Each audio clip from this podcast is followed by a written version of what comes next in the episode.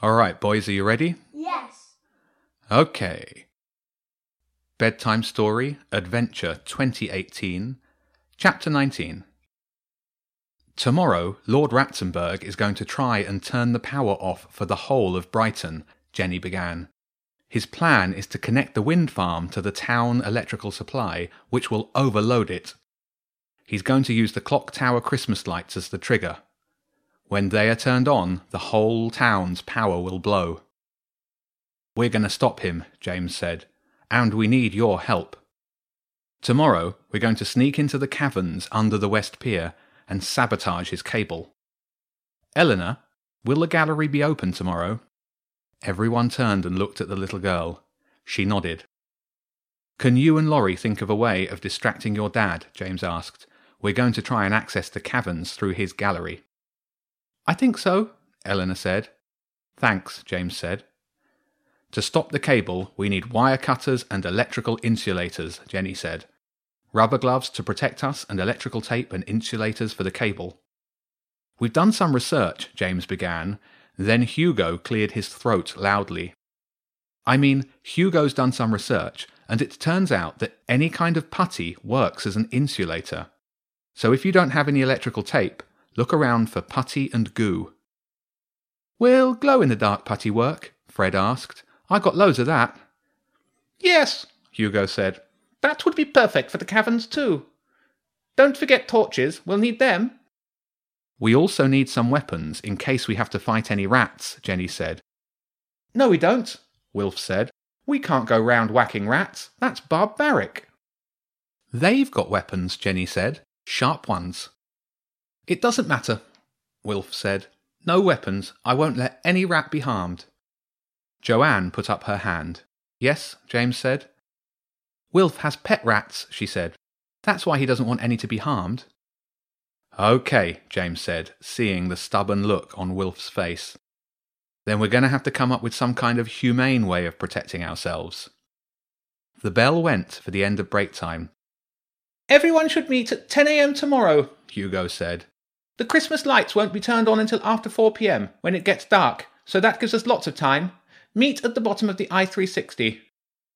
If anyone thinks of anything else, Jenny said, make sure you tell us at lunchtime or at the end of the day. We'll wait by the gate. The gang dispersed back to class. James, Jenny, and Hugo continued to plan and plot. Hugo checked the weather and the tide times.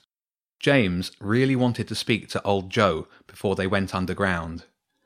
Any extra information they could get before going into the Wellesbourne caverns would be useful. You never knew what you would find down there. It looked like the best time to try and get out to see the cormorant at the West Pier would be just before eight. The weather forecast said the sea would be calm and there wasn't much wind. Later in the day was rain and storms. By the end of the day, the three year sevens had come up with a plan. The morning would be all about foiling Ratzenberg's plan. Then, once they'd done that, they would rendezvous with Elf to deal with Gralf. Hopefully, Elf and Zen had worked out a way of trapping the wolf.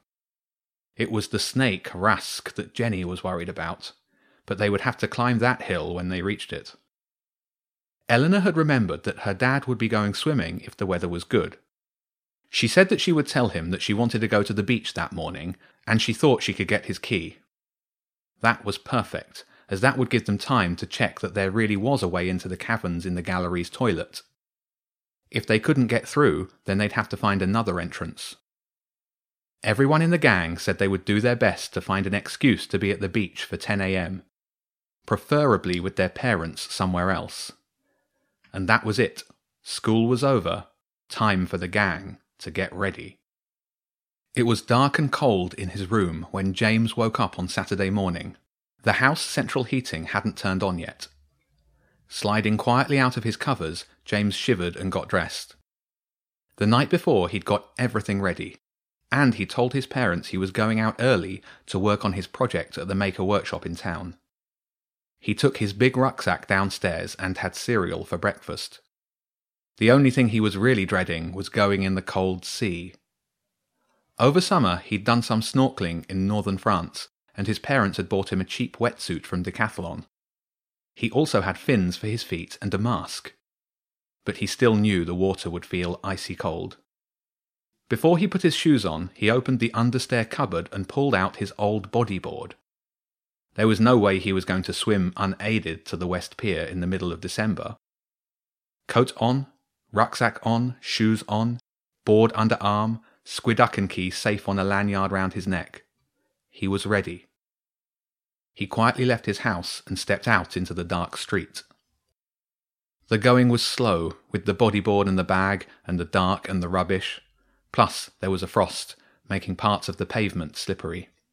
His breath formed a little cloud in the freezing air. He pulled his gloves on and got going. It was just before 7 a.m., and he had an hour to get down to the I 360 and catch the low tide. Jenny met him between the huge metal stanchions. It was not completely dark. There was a grey light growing above the horizon in the east, but you could still see the stars in the clear sky to the west.